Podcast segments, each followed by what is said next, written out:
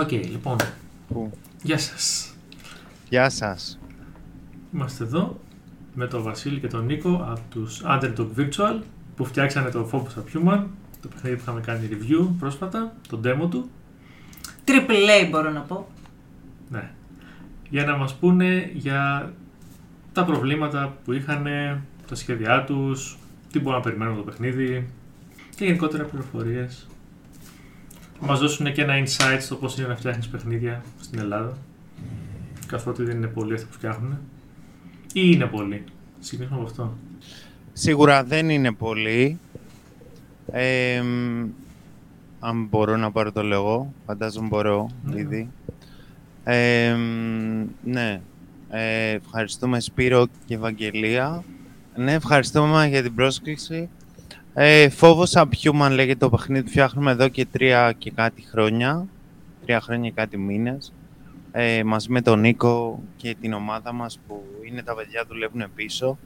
Αν γυρίσουμε την κάμερα θα τους δείτε δουλεύουν τώρα, είναι έτοιμοι να σχολάσουν μετά από μια δύσκολη εβδομάδα. Δεν είναι πολλοί αυτοί που φτιάχνουν παιχνίδια στην Ελλάδα. Είναι σίγουρα πολύ εμ, ενθουσιώδεις για αυτή τη δουλειά.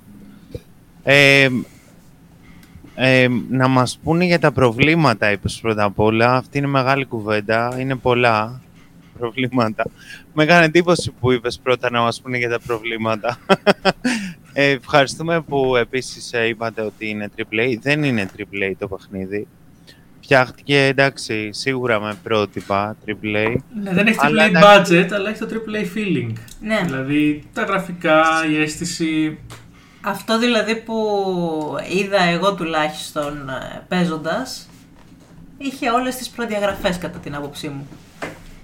Η αλήθεια είναι ότι μ, αρχίζοντας αυτό το παιχνίδι που ε, μ, έχοντας ιδρύσει την εταιρεία το 2018 ε, μ, το πρώτο που είδα, είδαμε είναι ότι υπήρξε μια πολύ μεγάλη άνοδος στις μηχανές γραφικών. Μμ. ε, μ, τεράστια, που αλματώδης, που συνεχώς και γιγαντώνεται ακόμα και τώρα. Ε, ειδικά, ειδικά τώρα με την Unreal 5 που, που βγαίνει και με τα άλματα που γίνονται στη βιομηχανία. Ε, μ, τότε ήταν ε, η Unreal 4 το 2015 που μ, έδινε το δικαίωμα σε μικρά studios ε, τα προηγούμενα πέντε χρόνια, να το πούμε έτσι, γιατί εγώ το, το πρώτο να το πω έτσι, το πρώτο inspiration που είχα, είμαι, είμαι στο χώρο του animation αρχικά 17 χρόνια με τις σπουδές. Εμ, το πρώτο inspiration που είχα για να κάνω video game ήταν το 2015-16 που ζούσα στην Αυστρία και εμ, από το 2010 μέχρι το 2016 και ερχόμενο στην Ελλάδα και ε, παίρνοντας μια διδακτική θέση σε αυτό το τομέα και έχοντας λίγο ε, επαφή με κάποιους τύπους στην Αυστρία, στη Βιέννη που ε, είχαν μια σχέση με τη Rockstar Games γιατί η Rockstar Μμμ. Games έχει κάποια γραφεία στη Βιέννη ε, θέλησα λίγο να μπω στον τομέα της gaming βιομηχανίας και η πρώτη επαφή που είχα ήταν το 2016-2015 με την Unreal Engine η Unreal Engine λοιπόν έκανε αλματώδη αλματώδεις αλλαγές ε, και δεν, δεν ξέρω μόνο η Unreal, γενικά θα πω οι μηχανές. Δώσανε το δικαίωμα σε μικρές ομάδες να κάνουν πράγματα που ούτε καν θα μπορούσε να, να διανοηθεί κάποιος 5 ή 10 χρόνια πριν. Ε, τώρα μικρές ομάδες όντως έχουν μεγαλύτερες προοπτικές με μικρότερο προπολογισμό να μπορέσουν να κάνουν κάτι στη βιομηχανία αυτή. Συνεπώς, ε, αυτή η άνοδος της τεχνολογίας αυτής καθεαυτής έχει δώσει το δικαίωμα σε μικρές ομάδες να έχουν μεγάλα όνειρα. Αυτό είναι το πρώτο point που θα μπορούσα να σταθώ. Και αυτό είναι αυτό που βλέπω κιόλας ε, σε παγκόσμιο επίπεδο. Και έχει έρθει και στην Ελλάδα, έτσι. Ε, και είναι καλό. Να σε διακόψω λίγο να κάνω μια ερώτηση για αυτό που είπες το budget, γιατί το συζητάγαμε και στην προηγούμενη συνέντευξη που κάναμε. Τι budget είναι αυτό για το οποίο μιλάμε, γιατί ακούμε π.χ. στο εξωτερικό, ειδικά στην Αμερική, που είναι και άλλη μισθή, να λένε ότι ένα είναι ένα indie game και κόστησε μόνο 60.000 ευρώ, ξέρω εγώ, ή 100.000 ευρώ. Πόσο είναι ένα budget για να φτιάξει κάποιος κάτι καλό, ας πούμε, που πρέπει να έχει; Για να πει ότι έκανε κάτι που είναι όμορφο, είναι ωραίο, αλλά ταυτόχρονα ναι. και λειτουργικό. Ναι, ε, δεδομένου ότι είναι μια ομάδα των 5-10 ατόμων, αυτά τα 5-10 άτομα θα πρέπει να δουλέψουν 2 με 3 χρόνια. Και θα πρέπει τα άτομα που είναι στην ομάδα να πληρώνονται κάθε μήνα. Και ένα μίνιμουμ μισθό ε, για τα ελληνικά δεδομένα. Αν το πολλαπλασιάσουμε θα βγάλουμε ένα budget της τάξης των 200.000 ευρώ άνετα για ένα παιχνίδι που φτιάχνεται για μια τριετία. Έτσι. Αυτά τα 200.000 ευρώ ε, θα πρέπει να... Για ένα παιχνίδι που θεωρείται ότι είναι πετυχημένο, θα πρέπει να τα πάρει πίσω ο developer από τις πωλήσεις του. Το οποίο δεν είναι εύκολο, γιατί ένα 200.000 ευρώ για να τα πάρει πίσω από τις πωλήσεις με τις κρατήσεις του Steam που είναι 30% και τις ε, κρατήσεις του φόρου του ελληνικού μετά που είναι άλλο ένα 20% σημαίνει ότι το 50% θα το βγάλει έξω και είναι indie game οπότε δεν θα το βάλεις πάνω από 30 ευρώ θα το βάλεις τις τάξεις 20, 25, 30 ευρώ το ναι, πολύ βάλε 10-15 ευρώ το κομμάτι σημαίνει ότι για να βγάλεις 200.000 ευρώ σημαίνει πρέπει να έχεις 10.000 πωλήσεις. 15 που σημαίνει δεν είναι εύκολο νούμερο είναι δύσκολο. δεν είναι κατόρθωτο με την ποιότητα που είδαμε, αλλά... Η αλήθεια είναι ότι είναι τόσο, καλά ποιοτικό, είναι τόσο καλό ποιοτικά το παιχνίδι. Ναι. Σίγουρα θα θέλει κάποιος από έξω να δει π.χ. Ε, το τι θα μπορούσε να συμβαίνει στα εξωτικά εξάρχεια. Ευχαριστούμε. Η αλήθεια είναι ότι οι περισσότεροι που έχουν δοκιμάσει το παιχνίδι μας είναι από εξωτερικό. Δηλαδή, το, τα demo downloads είναι κατά 80% από εξωτερικό, 90%. 90%. Δηλαδή, το ελληνικό κοινό είναι πολύ περιορισμένο. Δηλαδή, απευθυνόμαστε κυρίως εξωτερικό παρά Ελλάδα. Αλλά να πω απλά το εξής και μετά θα εμβαθύνουμε κιόλας αν θέλετε σε αυτό. Ε, σύμφωνα με το σενάριο του παιχνιδιού και στο μέλλον, αλλά και τώρα, η ελληνική κουλτούρα και η Ελλάδα που έχουμε πλέξει μέσα και η Αθήνα, η μελλοντική Αθήνα. Βέβαια είμαστε Έλληνες και θέλουμε να βγάλουμε το ελληνικό στοιχείο. Αλλά επίσης η Αθήνα είναι συμβολή στο σύνορο μεταξύ Ανατολής και Δύσης που πάντα ήταν η, η, η Ελλάδα γενικά το σύνορο μεταξύ του ανατολικού και του δυτικού πολιτισμού και επειδή στο παιχνίδι, στο παιχνίδι μας έχει εξελιχθεί ένας τρίτος παγκόσμιος πόλεμος μεταξύ της Δυτικής και Ανατολικής Αυτοκρατορίας ε, που είναι ε, Ρωσία, Κίνα και Τουρκία και απ' την άλλη είναι Αμερική και Ευρωπαϊκή Ένωση και η Ελλάδα είναι στα σύνορα και η Αθήνα είναι η πρωτεύουσα της Ελλάδας και μιλάμε για πόλεις κράτη μετά από λίγο. Ε, η μία πόλη κράτος είναι η Αθήνα και συμβολικά ε, την έχουμε χρησιμοποιήσει ε, για μια κατάσταση που δείχνει τι συμβαίνει στον υπόλοιπο κόσμο. Αλλά μια πόλη που ό,τι γίνεται σε αυτή την ε, μεγαλούπολη είναι χαρακτηριστικό για πράγματα που συμβαίνουν και στον υπόλοιπο κόσμο, όπως τη χρησιμοποιούμε στο, στο game μας. Αλλά βέβαια έχουμε βάλει και τα ελληνικά, να ακούγονται από εδώ και από εκεί, έχουμε βάλει και το ελληνικό στοιχείο, έχουμε βάλει και λίγα αρχαία ελληνικά στοιχεία που είμαστε πολύ περήφανοι που μπορούμε να τα δείξουμε σε ένα ελληνικό game και ελπίζουμε γιατί και στην αρχή εμείς γελούσαμε λίγο, δηλαδή που είχαμε βάλει τα ελληνικά να... Έχουμε περάσει δηλαδή στάδια που λέγαμε «Οπ, ακούγονται ελληνικά από εδώ και από εκεί» και λέγανε τα παιδιά εδώ «Μην το βάλεις, μην το βάλεις, δεν ακούγεται τραγικό, θα γελάνε, θα κάνουνε», δηλαδή περάσαμε τέτοια στάδια. Ε, αλλά γενικά είναι ωραίο να προβάλλεις τη γλώσσα σου και τη χώρα σου, αρκεί να γίνεται, να γίνεται όμορφα. Δηλαδή είχαμε βάλει σε κάποιους enemies να να βρίζουν στα ελληνικά, μας φάνηκε λίγο, λίγο ότι θα προκαλέσει γέλιο, ας πούμε, στον Έλληνα gamer. Στον Έλληνα δεν θα προκαλέσει, αλλά... Στον Έλληνα, ναι, αλλά... Στον ξένο θα είναι κάτι εξωτικό, ας πούμε. Στο ναι. ξένο μπορεί να είναι κάτι εξωτικό, ακριβώς. Και μπαίνει και αρκετά οργανικά μέσα κιόλας. Δηλαδή, όταν ναι. κάποιος ας πούμε εχθρός έρχεται και απλά βρίζει σε μια άλλη γλώσσα, είναι, φαίνεται πάρα πολύ λογικό. Και μην ξεχνάμε ότι το κάνανε αυτό και σε μια άλλη μεγάλη εταιρεία που ασχολείται με διάφορες κουλτούρες. Ποια; Ονόματα δεν λέμε, οικογένειες δεν θίγουμε. Ubisoft. Το ξέρω. Η αλήθεια είναι προσπαθούμε να, να προβλέψουμε τα πάντα κάπως, κάπου. Γιατί είναι, είναι αρχή και είναι το δυνατό μας χαρτί, να το πούμε έτσι. Προσπαθούμε να είμαστε πολύ προσεκτικοί και επιλεκτικοί στις επιλογές μας. Σκανάρουμε τα πάντα και αυτό απαιτεί χρόνο. Και testing, παραβολή, απόψεις από κόσμο.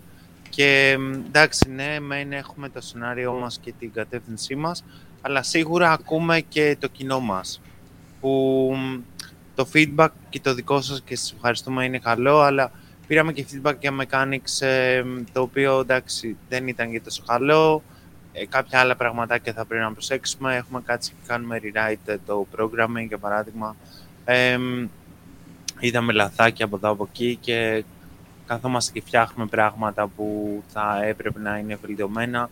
Αλλά γενικά είμαστε ικανοποιημένοι με τη δουλειά μας ε, και με το πρώτο feedback από το demo έχουμε κάτσει και φτιάχνουμε το, το επόμενο βήμα του, του παιχνιδιού μας ε, μέχρι στιγμής. Το vision είναι εκεί, υπάρχει, ε, η πορεία είναι σταθερή και πάμε για το, για το επόμενο, για το επόμενο σκάλι. Να το δώσω στον Νίκο. Τώρα για αυτό που πες, ναι, μικρολαθάκια τα είδαμε κι εμείς, αλλά μας μας ενδιαφέρει κυρίως το συνολικό feel του παιχνιδιού. Ε, τι αίσθηση άφηνε. Ήταν πολύ καλό συνολικά. Δηλαδή, Γιατί στο okay, finale bugs βρίσκεται. Κάποιο collision detection, κάποιο animation blocking, όλα αυτά δεν είναι. Δεν αφαιρέσαν από την εμπειρία. Εντάξει. Το, το βλέπεις ακόμα και σε παιχνίδια όπως. Τι, τι να πω, τα πραγματικά triple και ναι, quadruple το... ας πούμε. Το βλέπει σε πολύ μεγάλες εταιρείες που είναι Sorry. σε τρομακτικά ακριβά παιχνίδια. Δηλαδή, όταν βγάζει όλο ένα παιχνίδι που σε 15-20 εκατομμύρια, Battlefield 2042 και είναι χάλια και το animation του δεν βλέπετε, ας πούμε, και, είναι, και spy και. Και μετά βλέπει κάποιος κάποιος αυτό το indie game, το οποίο φτιάχτηκε μέσα σε τρία χρόνια, ας πούμε. Indie. Ε, εντάξει. Ε, το οποίο είναι από... Ε, έχει γίνει μια πάρα πολύ ωραία προσπάθεια και ναι, OK, okay, θα βρεθούν μικρολαθάκια είτε στο animation, είτε στα collisions, είτε στα mechanics, αλλά είναι λάθη τα οποία, ο, αυτό που είπε και ο Σπύρος, όταν δεν υπάρχει θέμα, ε, όταν δεν χάνει το immersion, κάτι το οποίο όντως δεν συνέβη, όταν, όταν δεν σου χαλάει καθόλου από την αίσθηση του ότι είσαι μέσα στο παιχνίδι, νομίζω έχει ξεπεράσει ένα τεράστιο πρόβλημα από μόνο του. Είναι, θεωρείται πολύ μικρό, μικρό όχι λάθος, ούτε καν λάθος. Δεν το θεωρώ καν λάθος. Σαν game. Ναι, δεν ήταν game breaking. Θέλαμε πιο πολύ να βγει αυτό το lore, να βγει αυτό το, το despair, να βγει αυτό το, η κατάντια που, που υπάρχει στις τρόγλες. Να βγει αυτό το αίσθημα της απελπισίας που, στον, στον οποίο βρίσκεται, στην οποία βρίσκεται ο κόσμος και ότι η ηρωίδα έχει να κάνει με ένα εχθρικό εντελώς περιβάλλον γενικά. Ναι, ε, και το περιβάλλον του μυστηρίου γενικά, ότι είναι ένα μυστήριο πίσω από όλα αυτά. Ότι κρύβεται ένα, ένα μυστήριο.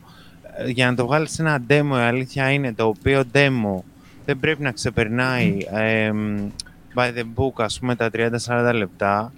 Ε, δεν είναι και πολύ εύκολο. Δηλαδή, θέλαμε δεν μπορούσαμε να ξεπεράσουμε τη μία ώρα, ας πούμε, για να εξηγήσουμε όλη την υπόθεση. το, το σενάριο του demo δεν έχει να κάνει με το σενάριο του παιχνιδιού τόσο πολύ. Δηλαδή είναι λίγο written for the demo, το, το script, έτσι. Θέλαμε να βγάλουμε το lore του παιχνιδιού, να βγάλουμε δηλαδή το desperation που υπάρχει στις τρόγλες, άνθρωποι παρατημένοι για να πεθάνουν άνθρωποι που δεν έχουν να φάνε, άνθρωποι που έχουν χάσει τις ζωές τους, που δεν, είναι εντελώς απελπισμένοι. Αυτή την απελπισία προσπαθήσαμε να τη δώσουμε με σημειώματα ε, απόγνωσης και ένα μυστήριο πίσω από όλα αυτά, το οποίο η, η ηρωίδα καλείται να, να γενικά να, να ανακαλύψει. αλλά έπρεπε να το δώσουμε πάρα πολύ γρήγορα και σε πολύ μικρό χρονικό διάστημα και το οποίο προσπαθήσαμε να το κάνουμε με ένα εύλογο τρόπο. Ε, στο παιχνίδι θα είναι πολύ διαφορετικά γιατί έχουμε όλο το χρονικό διάστημα να, να μπορέσουμε να το ξεδιπλώσουμε με πολύ πιο διαδραστικούς τρόπους από το να το δίνουμε με σημείωμα. Θα δώσω και στον Νίκο τώρα. Okay. Τώρα μιλώντας γι' αυτό, εμένα μου έκανε θετική εντύπωση ότι χρησιμοποιήσατε αυτό το trope του dystopian, ας πούμε, αποκαλυπτικού πολέμου. Αλλά παρόλα αυτά νιώθω ότι θα έχει υπόθεση και κάποιο έτσι πιο εξωγήινο ίσως φίλ, γιατί μπλέκονται αστροναύτες, μπλέκονται εξαφανίσεις. Ε, γεια σας, εγώ Μονικός. ε, υπόθεση. Η υπόθεση δεν είναι όντως μόνο κάτω στην Αθήνα και ένα linear storytelling που ok, βρισκόμαστε κάπου σε φαβέλες και προσπαθούμε να επιβιώσουμε. Η υπόθεση του παιχνιδιού, χωρίς να κάνω spoiler ας πούμε τώρα, είναι πιο πολύ, πώς να το πω, uh, globally πολύ πιο μεγάλο. Από την αρχαιότητα, από την αρχή του κόσμου, πώς ε, δημιουργήθηκε ο κόσμος και όλα αυτά. Δηλαδή έχει να κάνει από τότε μέχρι σήμερα. Και στο παιχνίδι μέσα θα περάσουμε και σχεδόν όλα αυτά τα στάδια. Αυτό έχω μόνο να πω σε αυτό το κομμάτι, χωρίς να γίνουν spoilers. Δηλαδή, το παιχνίδι είναι, είναι βασισμένο σε, σε adventure.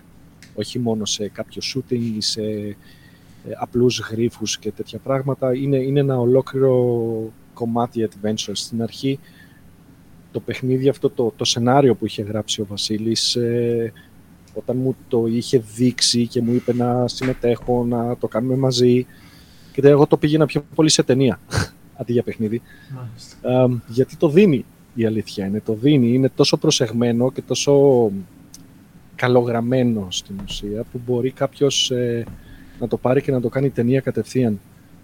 Αλλά εμείς το κάνουμε παιχνίδι, γιατί το μοιράζεσαι διαφορετικά αυτό. Και από τη στιγμή που μπήκαμε σε ένα ρίσκο να φτιάξουμε μια εταιρεία, να φτιάξουμε αυτό το παιχνίδι, να το υποστηρίξουμε μόνοι μας και χρηματικά και σαν όγκος δουλειάς μαζί με τα άλλα τα παιδιά, ε, το ρίσκο το παίρνεις αυτό γιατί λες ok, ξέρεις τι, έχουμε ένα passion για τέτοια πράγματα. Όχι μόνο να παίζουμε, αλλά και να φτιάχνουμε, να δημιουργούμε. Όπως και ο Βασίλης ήταν και στη διαφήμιση και σε διάφορα τέτοιες δουλειές όλα του τα χρόνια, έτσι και εγώ. Ε, και εγώ μεγάλωσα στο εξωτερικό και ήρθα εδώ πέρα στην Ελλάδα. Ε, εδώ πέρα από άποψη δουλειάς και κατεύθυνσης και τι θα μπορείς να κάνεις που να μην είναι απλά βαρετό, το λέω έτσι, ή θα κάθεσαι σε έναν καναπέ ή θα ξεκινήσεις να κάνεις κάτι δικό σου. Επειδή εμείς γενικά κάναμε δικά μας πράγματα, είπαμε να κάνουμε αυτό. Ε, μόνο και μόνο λόγω του Πάσο και επειδή ήταν πολύ ωραία ιστορία μπήκα και εγώ σε αυτό το κομμάτι και κάνουμε αυτό και προσπαθούμε να το, να το υποστηρίξουμε και να το στηρίξουμε οι δυο μας που το πρόβλημα πέρα από το ρίσκο που παίρνεις για κάτι τέτοιο είναι ότι δεν θα πίστευα ποτέ δεν θα πίστευα ποτέ ότι τελικά εδώ στην Ελλάδα δεν υπάρχει μα καμία υποστήριξη από πουθενά για κάτι τέτοιο που θα έπρεπε. Αυτό ήταν η ερώτησή μου η επόμενη. Δηλαδή, γιατί στην Ελλάδα και όχι π.χ. στη Βουλγαρία που έχει χαμηλή φορολογία, όχι, γιατί όχι στη Γερμανία που έχει grants από την κυβέρνηση για παιχνίδια ή στη... Γενικά σε κάποια άλλη χώρα που είναι πιο βελτιωμένα τα πράγματα. Δηλαδή ένα ελληνικό παιχνίδι μένα, αλλά με έδρα κάπου που θα είναι πιο ευνοϊκά τα πιο πράγματα. Πιο φιλικά για την εταιρεία ή για τους ναι, την χρηματοδότηση. Δηλαδή... Το θέμα είναι ότι δεν το σκεφτήκαμε όντως και πάρα πολύ, όπως λέει και ο Βασίλης τώρα. Δεν το σκεφτήκαμε και πάρα πολύ. Εγώ θεωρούσα, επειδή δεν, δεν έχω πολλά χρόνια εδώ, ε, θεωρούσα ότι υπάρχει κάποιο είδος. Κάτι, κάτι θα υπάρχει. Να πεις ότι ξέρεις τι ανοίγει ανοίγει κάποιος κόσμος, μια startup εταιρεία, κάτι θα υπάρχει, βρε παιδάκι. Τι, τι, τίποτα. Μόνο κάτι ιδιωτικά fans έχω ακούσει εγώ, δεν ξέρω ναι, πώς Η κυβέρνηση δεν, δεν ξέρω αν υπάρχει το ιστορικό κέντρο κινηματογράφου, το gaming ίσως. Ε, όχι, όχι ακόμα, πόσο ξέρω. Και αυτά Αλλά πρέπει να μπορεί να γίνει στο μέλλον, μιας και υπάρχουν σχολές πλέον που ασχολούνται με αυτό το πράγμα. Ναι, μακάρι, γιατί, γιατί υπάρχει αρκετός κόσμος που έχει ταλέντο, κάνει πράγματα, θα μπορούσε, αλλά δεν υποστηρίζεται από πουθενά. Και πολλά από τα παιχνίδια που έχουν ξεκινήσει να φτιάχνονται τα πιο παλιά χρόνια, δηλαδή πριν μια δεκαετία, θα έλεγα, ε, τα περισσότερα έχουν σταματήσει, όχι, όχι λόγω «ΟΚ, δεν μπορούμε να το κάνουμε τελικά», λόγω χρημάτων, λόγω τέτοιων πραγμάτων. Λόγω του ότι στο τέλος το κάνει κάποιος για τον εαυτό του και μόνο και δεν μπορεί πουθενά να το προωθήσει. Είναι πολύ κρίμα αυτό. Είναι πολύ κρίμα, γιατί η κατάσταση είναι αυτή που είναι, αλλά θα μπορούσε αυτός ο τομέας, ας πούμε, γενικά με τα γραφιστικά και όλο αυτό το interaction στην Ελλάδα να είναι ένα από τα πολύ δυνατά σημεία της Ευρώπης. Είναι μια πολύ... Sorry. Είναι μια πολύ βαθιά σύνδεση ανάμεσα στο game design ε, και τον ε, player. Είναι μια πολύ βαθιά σύνδεση. Μια διαδραστική εμπειρία να δημιουργήσει για τον άλλον είναι κάτι πολύ βαθύ. Δεν, δεν, είναι, δεν το βλέπει απλά το experience. Το παίζει, το ζει, έτσι. Είναι κάτι πολύ βαθύ που μοιράζει με τον άλλον. Δηλαδή είναι η απόλυτη δημιουργία αυτό το πράγμα. Και αξίζει τον κόπο να το κάνεις. Έστω και λίγοι άνθρωποι να παίξουν το παιχνίδι σου και να το ευχαριστηθούν.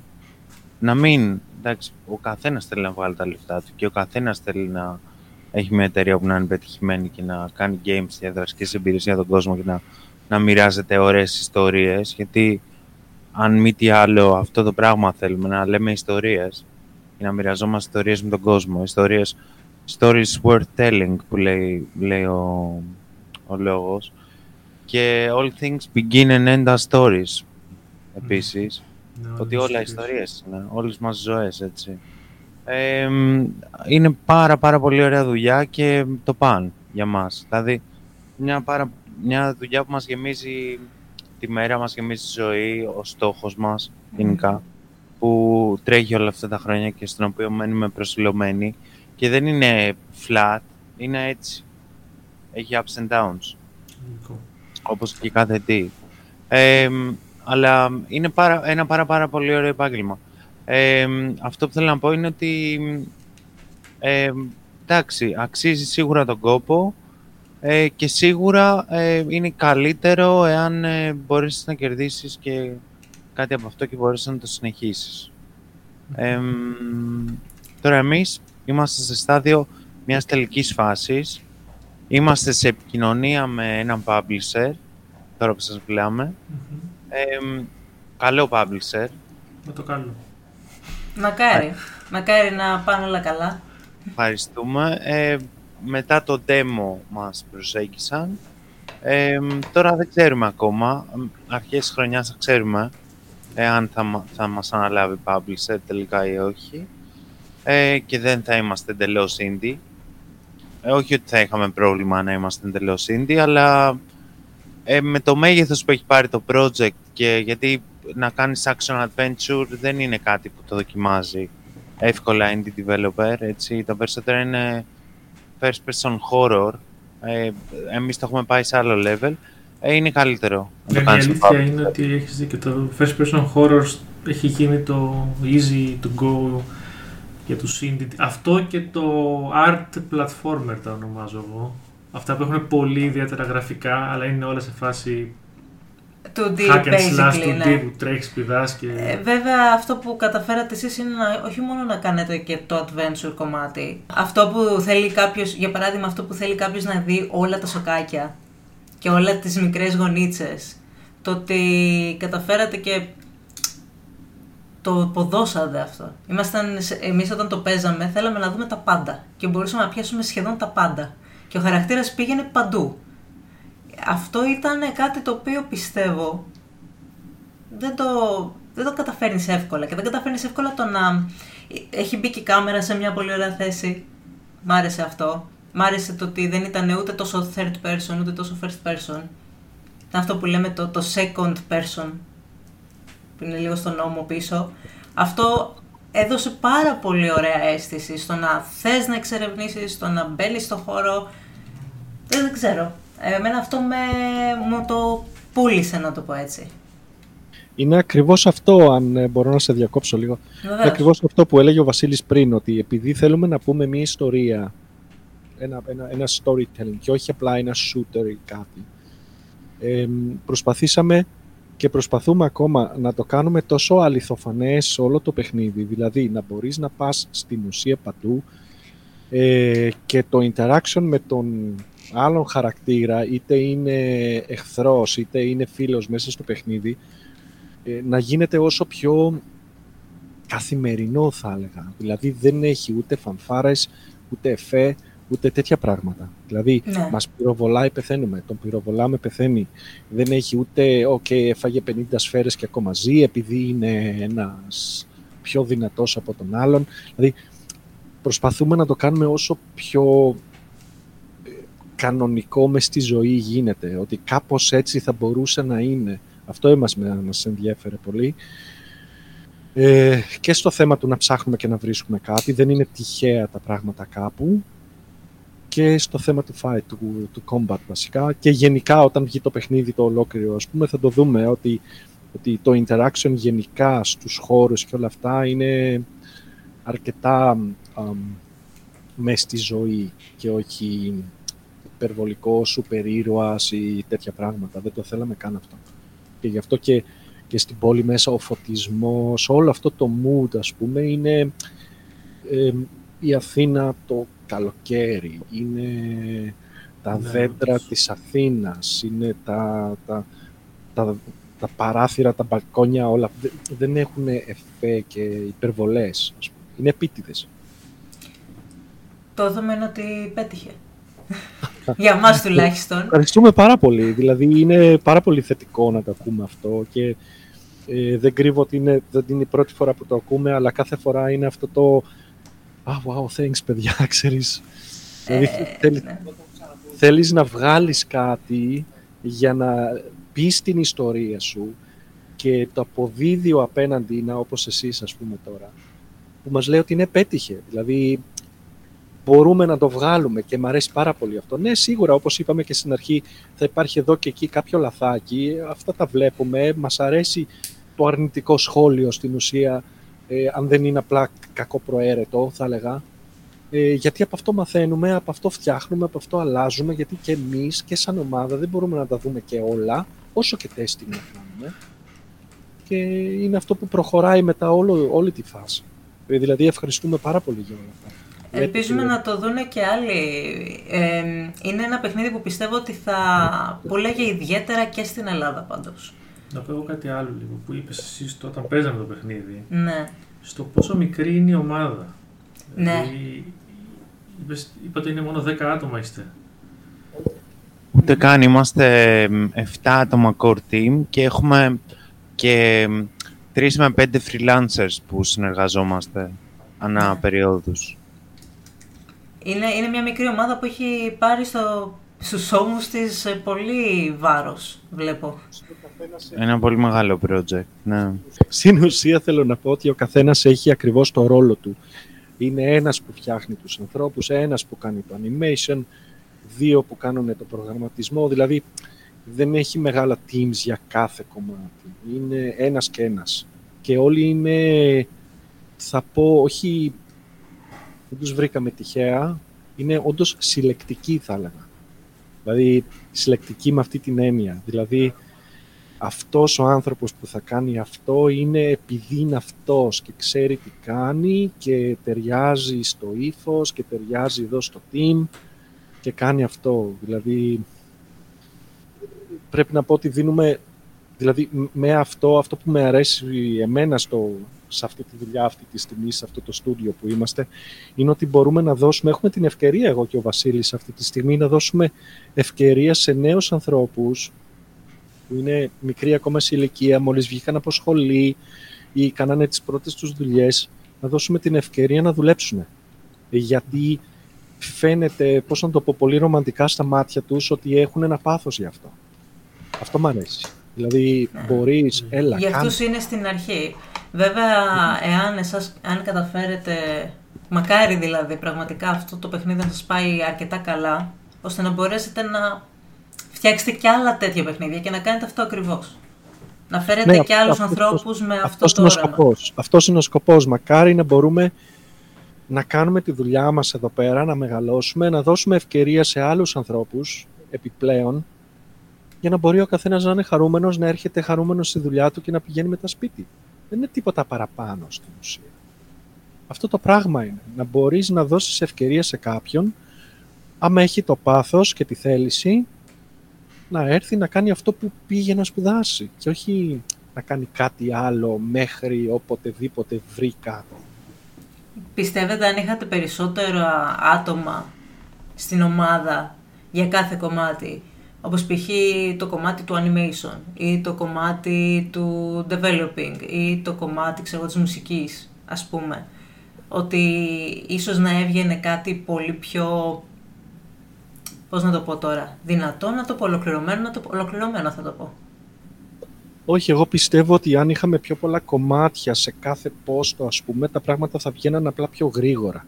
Δεν ξέρω αν θα βγαίνανε πιο καλά, γιατί η αλήθεια είναι ότι όταν είναι να βγάλουμε κάτι, όταν πιάνουμε ένα κομμάτι, δεν θα το βγάλουμε απλά επειδή πέρασε ο χρόνος και πρέπει να βγει. Είναι επειδή θεωρούμε ότι αυτό το level αυτή τη στιγμή είναι αρκετό. Πάντα γίνεται καλύτερο, αλλά αυτή τη στιγμή είναι αρκετό για να μπορούμε να προχωράμε και όλα τα άλλα αν είχαμε πιο πολλούς ανθρώπους θα βγαίνει πιο γρήγορα, άρα θα είχαμε πιο πολύ χρόνο και για άλλα πράγματα επιπλέον. Το θέμα είναι ότι το ένα φέρνει το άλλο, δηλαδή πιο πολλά άτομα κοστίζουν πιο πολλά λεφτά. Ε, μένει λιγοστεύει ο χρόνος, άρα δηλαδή είναι είτε έτσι το πας είτε αλλιώς το πας, το αποτέλεσμα μετράει στην ουσία. Το αν είσαι ευχαριστημένος να βγάλεις αυτό το προϊόν ή όχι, ή αυτό το κομμάτι του για το demo ε, αποφασίσαμε ε, είχαμε βγάλει, βγάλαμε το teaser trailer ε, το τέλη Σεπτεμβρίου από το, οποίο είχαμε άπειρο χρόνο να... Άπειρο, άπειρο δεν είχαμε, συγγνώμη. Άπειρο σχήμα Ε, είχαμε αρκετό χρόνο να το δουλέψουμε και ήμασταν πλήρως ικανοποιημένοι από το teaser trailer, ενώ ήταν κάτι που είχαμε πάρα πολύ χρόνο για πόλεις, και το δουλέψαμε πολύ και το βγάλαμε και ήμασταν πλήρως ικανοποιημένοι.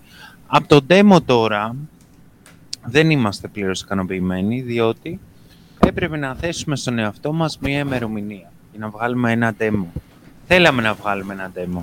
Θέλαμε να βγάλουμε ένα demo για λόγους marketing, διότι ο μαρκετίστας μας, ο οποίος είναι πολύ καλός μαρκετίστας, ε, ε, μας έλεγε και σωστά ότι ένα demo πρώτα απ' όλα δείχνει στον κόσμο τι μπορείς να κάνεις σαν εταιρεία. Δεύτερον, σου δίνει, σου ανοίγει πόρτες από την άποψη ότι μπορείς να ε, το στείλεις διαγωνισμούς, mm. μπορείς να ε, το στείλεις στην Epic Games, μπορείς να πάρεις πολλά πολλά πράγματα. Από στην προκειμένη είχε δίκιο. Ε, ναι, αλλά μισό λεπτό. Και μετά μπορείς να μάθεις και πράγματα από το κοινό σου για σένα. Ωστόσο βιαστήκαμε για τον demo. Δηλαδή, μας έλεγε demo, demo, demo, πότε θα έχουμε demo, πότε θα έχουμε demo και έβαλα στον εαυτό μου εγώ, έβαλα σε εμάς, δηλαδή εμείς βάλαμε σε εμάς ένα deadline για να έχουμε το demo. Και αρχίσαμε λοιπόν να δουλεύουμε στο ίδιο το demo τον Ιούλιο του... Τον Ιούλιο και το βγάλαμε τον Οκτώβριο και δεν ήταν αρκετό. Δηλαδή γράψαμε σενάρια για το demo και δεν ήταν αρκετό. Και στο τέλος, επειδή ο βασικός μας προγραμματιστής, που είναι από τους καλύτερους στην Ελλάδα, ε, και δυστυχώς όσο περίεργο και να σας φαίνεται, δεν υπάρχουν προγραμματιστές στην Unreal στην Ελλάδα καλοί. Δηλαδή δεν υπάρχει περίπτωση να βρεις Έλληνα προγραμματιστή καλό αρκετά στην Unreal στην Ελλάδα και αγγελία να βάλεις. Όλοι λείπουν στο εξωτερικό. Ε, δεν έφτασε ο χρόνος. Δηλαδή τρέχαμε και δεν φτάναμε τις τελευταίες εβδομάδες τεστάραμε, παίζαμε, κάναμε, ράναμε, διορθώναμε. Μέναν εδώ πέρα μέχρι τις 12 το βράδυ. Παίζαμε 15 ώρες την ημέρα ε, το παιχνίδι ξανά, ξανά, ξανά. Ε, δεκάδες φορές. Και παρόλα αυτά είχαμε τεστάρει ό,τι μπορούσαμε να τεστάρουμε. Δηλαδή παίζανε εδώ πέρα 7 άτομα το παιχνίδι από το πρωί μέχρι το βράδυ. Να τεστάρουμε bugs, να δούμε πού μπορεί να κολλάει, τι, τι, τι μπορεί να κολλάει πού. Και παρόλα αυτά έβγαλε bugs, έβγαλε προβλήματα. μετά από δύο εβδομάδες τε, ε, ε, testing. Ε, δηλαδή, θέλω να πω ότι όσο και να τεστάρεις, ό,τι και να κάνεις, πάντα θα μείνουν πράγματα τα οποία έχεις αφήσει απ' έξω.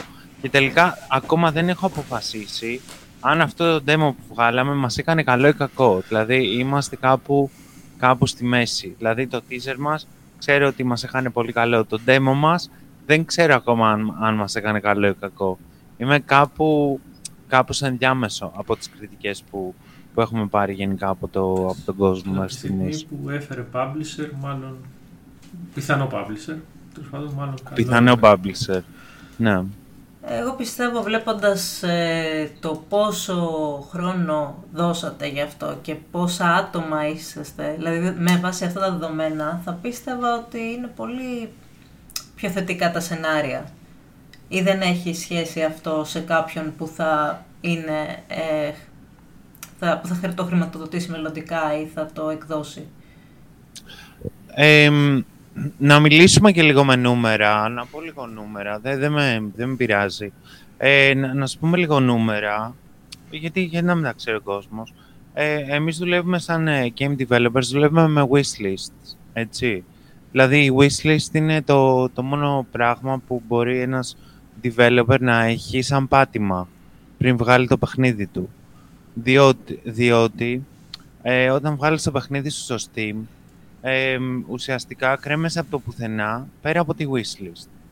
Ε, μέχρι να το βγάλεις, χτίζεις wishlist. Η wishlist είναι ουσιαστικά μια λίστα που μπαίνει ο κάθε ενδιαφερόμενος και πατάει το κουμπί ότι ενδιαφέρει να αγοράσει το παιχνίδι σου. Είναι μια... Ναι, είναι μια λίστα που αλγοριθμικά έχει μια υλοποίηση 25 με 30%. Το οποίο σημαίνει ότι αν έχεις μια wishlist ε, 10.000, για παράδειγμα, ε, θα έχεις μια ε, λίστα με αγοραστές 2,5 με 3.000. Έτσι. Το οποίο σου δίνει μια ασφάλεια μέχρι να βγάλεις το παιχνίδι σου για αγορά. Βέβαια, πέρα από τη wishlist, από τη στιγμή που βγάζεις το παιχνίδι σου, μένεις στην πρώτη σελίδα του Steam, στα Indie Games, για μία-δυο μέρες. Και από το ότι είσαι στην πρώτη σελίδα του Steam, από μόνο του, έστω και για μία ή δύο μέρες, σημαίνει πολλά, έτσι. Ειδικά αν το παιχνίδι σου μετράει και έχει δυνατό τρέιλερ. Μπορεί να σου δώσει χιλιάδες πωλήσεις, για παράδειγμα. Μπορεί να μην σου δώσει κιόλας. Αλλά αυτό είναι αστάθμητος παράγοντας. Εγώ σας μιλάω τώρα για παράγοντες του οποίους μπορείς να πατήσεις.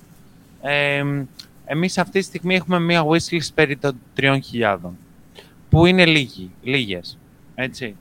Πριν βγάλουμε το demo είχαμε χίλιες, ένα χιλιάρικο wishlist. mm Το demo έχει αυτή τη στιγμή 7.000 downloads και μας έχει δώσει μόλις 2.000 wishlist.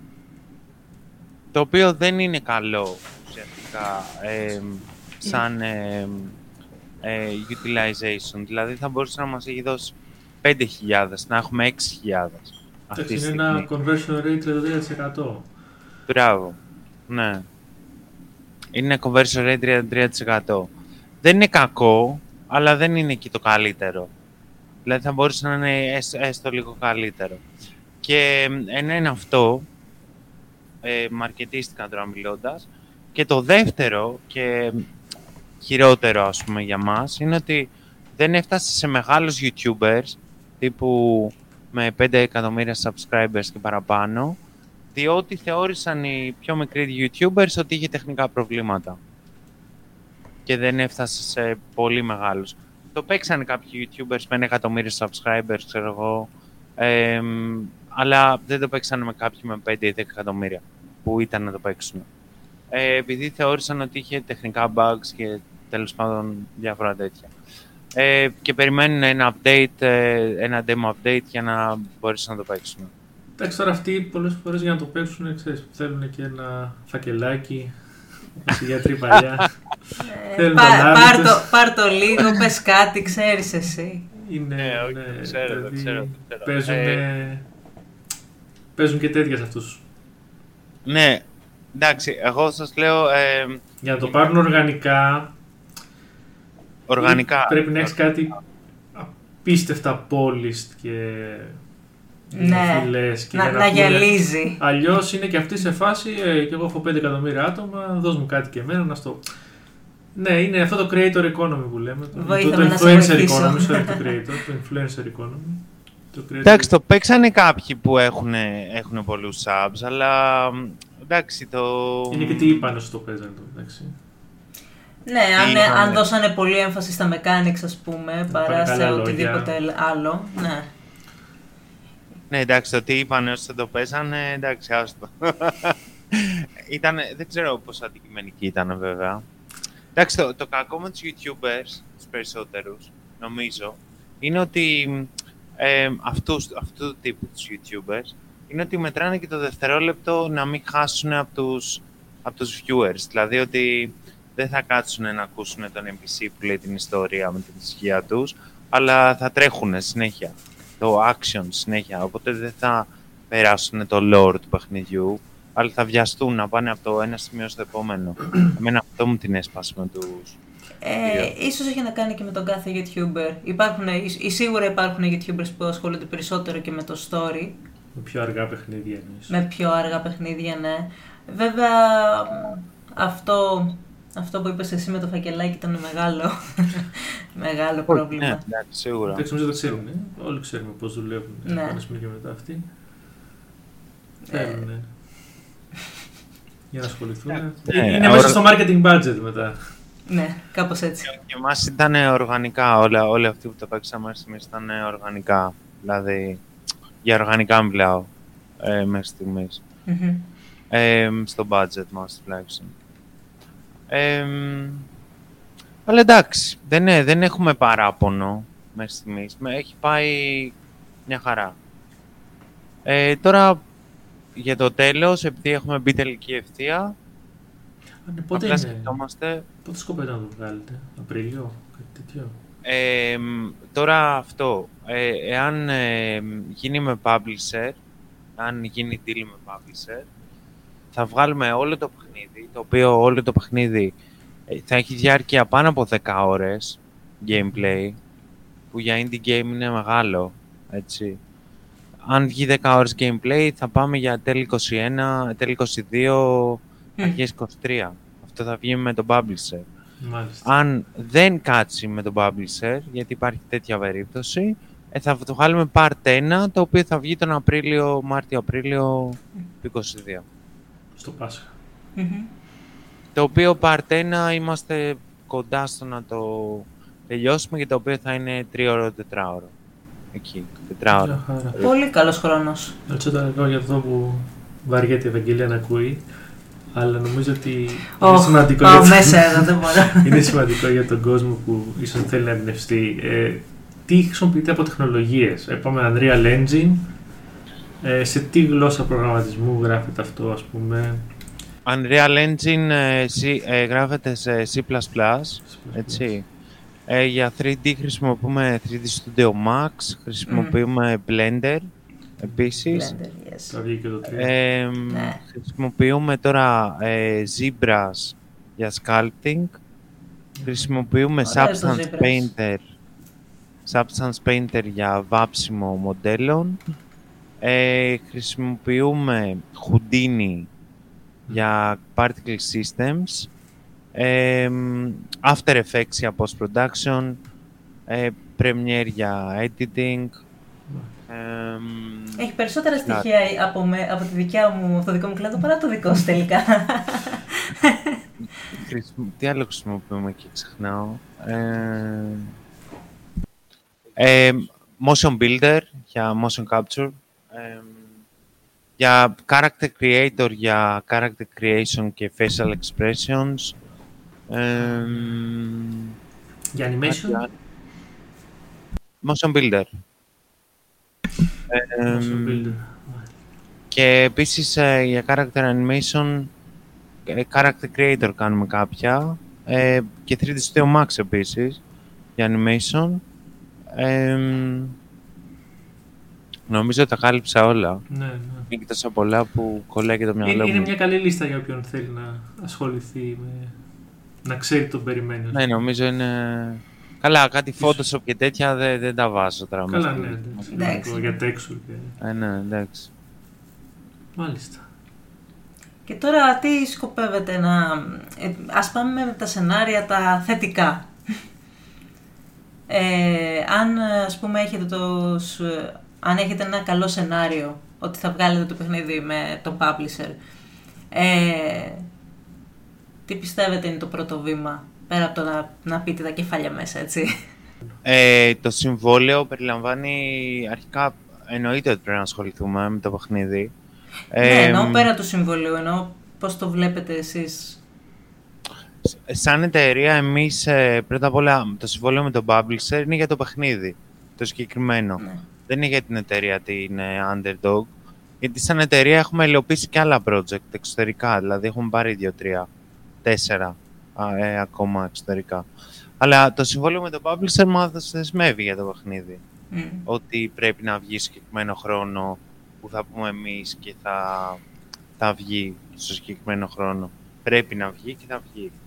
Ε, αν βγει, φυσικά και έχει επιτυχία που θα έχει, γιατί φαντάζομαι ότι θα έχει, γιατί ο συγκεκριμένος publisher είναι πετυχημένος publisher και με τις δυνατότητες και του παιχνιδιού και του publisher φαντάζομαι ότι θα είναι ένα πετυχημένο παιχνίδι. Ε, θα πάμε για τα επόμενα projects. Ε, full on, που λέμε. Πανιά μπροστά. Έχετε δηλαδή ήδη σχεδιάσει τα επόμενα σας παιχνίδια. Ε, δεν έχουμε σκεφτεί για επόμενα παιχνίδια ε, ακόμα, γιατί το θεωρώ λίγο κατεμιά γενικά. Θέλω, θέλω να πιάσει αυτό πρώτα και, και μετά. Έχω σκεφτεί, έχω μια ιδέα βέβαια, αλλά... Έχουμε σκεφτεί σίγουρα κάποια παιχνίδια που θα θέλαμε ή τέτοια. Αλλά σαν εταιρεία θα έλεγα ότι είμαστε μια εταιρεία που κάνουμε interactive γενικά πράγματα. Mm. Δηλαδή όχι, όχι μόνο παιχνίδια. Δηλαδή και για installation και για αρχιτεκτονικά και για οτιδήποτε έχει να κάνει με αυτό το κομμάτι. Δεν πρέπει να είναι πάντα το ε, δεκάωρο παιχνίδι, το μεγάλο που θα πάρει και δύο χρόνια να το κάνουμε ή κάτι τέτοιο. Εμείς γενικά αναλαμβάνουμε τέτοια project ε, πολύ για presentations και τέτοια πράγματα για άλλες εταιρείες. Αυτό βοηθάει πάρα πολύ, δηλαδή είναι κάτι που, που μπορείς να το κάνεις με passion και να, το κάνεις fascinating για τον άλλον ώστε να το δει, να μπορεί να πουλήσει εκείνος σε έναν πελάτη. Δηλαδή εμείς τέτοια κάνουμε. Δηλαδή, Πέρα από αυτό κάνουμε... Για να καταλάβω κάτι σε φάση διαφημιστικά σποτάκια και τέτοια πράγματα και art installations. Και... Ναι, αυτό παίζει. Διαφημιστικά σποτάκια ή για ε, βίντεο κλιπ για μπάντες ή uh, πώς το λένε, ε, presentation αρχιτεκτονικά ή οτιδήποτε. Δηλαδή τέτοια πράγματα μπορούμε να, να λαμβάνουμε και έχουμε κάνει και διάφορα τέτοια. και είναι ο σκοπός της εταιρείας. Ναι, έχει, αυτό παίζει πολλά πράγματα μέσα. Είναι, ή έχεις βίντεο και κάνεις post-production ή κάνεις διάφορα. Απλά σαν εταιρεία εδώ, αυτή που έχουμε φτιάξει εδώ πέρα με τον Βασίλη, είναι αυτό το πράγμα, interactive solutions στην ουσία, για δεν είναι αποκλειστικά για παιχνίδια. Το θέλω να πω. Έχουμε κάνει διαδραστικό για την Εθνική Τράπεζα. Έχουμε κάνει διαδραστικό για μια online έκθεση που είναι σαν την E3, απλά τη βρίσκεις ε, διαδικτυακά, η οποία θα βγει τώρα το Φλεβάρι. Και έχουμε κάνει και ένα τώρα καινούριο intro για ένα άλλο video game. Ε, έχουμε κάνει διάφορα τέτοια. Ε, τα περισσότερα κινούνται διαδραστικά. Αυτό που λέει για πώς ας πούμε, είναι άλλες εταιρείες που κάνουν για post-production, video cuts και τέτοια. Είναι πιο πολύ mm-hmm. διαδραστικά, που είναι και το μέλλον διαδραστικά Σωστά γενικά. Είναι πιο πολύ μελλοντική τεχνολογία παρά το κλασικό cut, ε, διαφημιστικά spots και τέτοια που είναι πιο πολύ άλλες εταιρείες. Δηλαδή ε, έχουν όλα το διαδραστικό στοιχείο μέσα. Αυτά που κάνουμε. Μάλιστα. Οπότε να κλείσουμε με το mm. κλασική ερώτηση. Τι θα συμβουλεύατε κάποιον που θέλει να ασχοληθεί με το να φτιάξει ένα παιχνίδι; Δεν θα πω Εγώ θα Ελλάδα, το... γενικά. Ναι. Εγώ θα το συμβούλευα κάτι που εμείς δεν κάναμε γενικά ε, και το θα το συμβουλέψω τώρα. να αρχίσει από κάτι μικρό. Να αρχίσει από κάτι μικρό και απλό, γενικά, και μετά να πάει σε κάτι μεγάλο. Εγώ το, το έκανα για, το, για τον εαυτό μου γενικά, αλλά και για να εκδώσει, να εκδώσει κάτι μικρό και απλό. Εμείς το κάναμε στην αρχή για κάτι και μετά πήγαμε σε κάτι μεγάλο, αλλά να αρχίσει από κάτι μικρό και μετά να πάει σε κάτι μεγάλο, να μην μπλέξει με τα μεγάλα εξ αρχής. Αυτό θα συμβούλευα. Και να πολύ υπομονή, επιμονή και να, να αγαπάει, πρέπει να αγαπάει πάρα πολύ αυτό που κάνει για να το, το κάνει γενικά και αυτό, αγάπησε αυτό που κάνει, επιμονή, υπομονή και όλα θα γίνουν. Εγώ γενικά θα συμβούλευα κάποιον που θέλει να ξεκινήσει κάτι τέτοιο να ξέρει πολύ καλά ότι το creative κομμάτι του είναι μεν πολύ δυνατό, αλλά δεν είναι πολύ μεγάλο. Το πιο μεγάλο κομμάτι είναι όντως κάθομαι στην καρέκλα και δουλεύω. Ε, αυτό που είπε ο Βασίλης πάρα πολύ σωστά, να ξεκινήσει από κάτι πιο μικρό. Ε, αλλά γενικά η άποψή μου είναι, ξέρεις τι, θέλεις να κάνεις κάτι κάτω.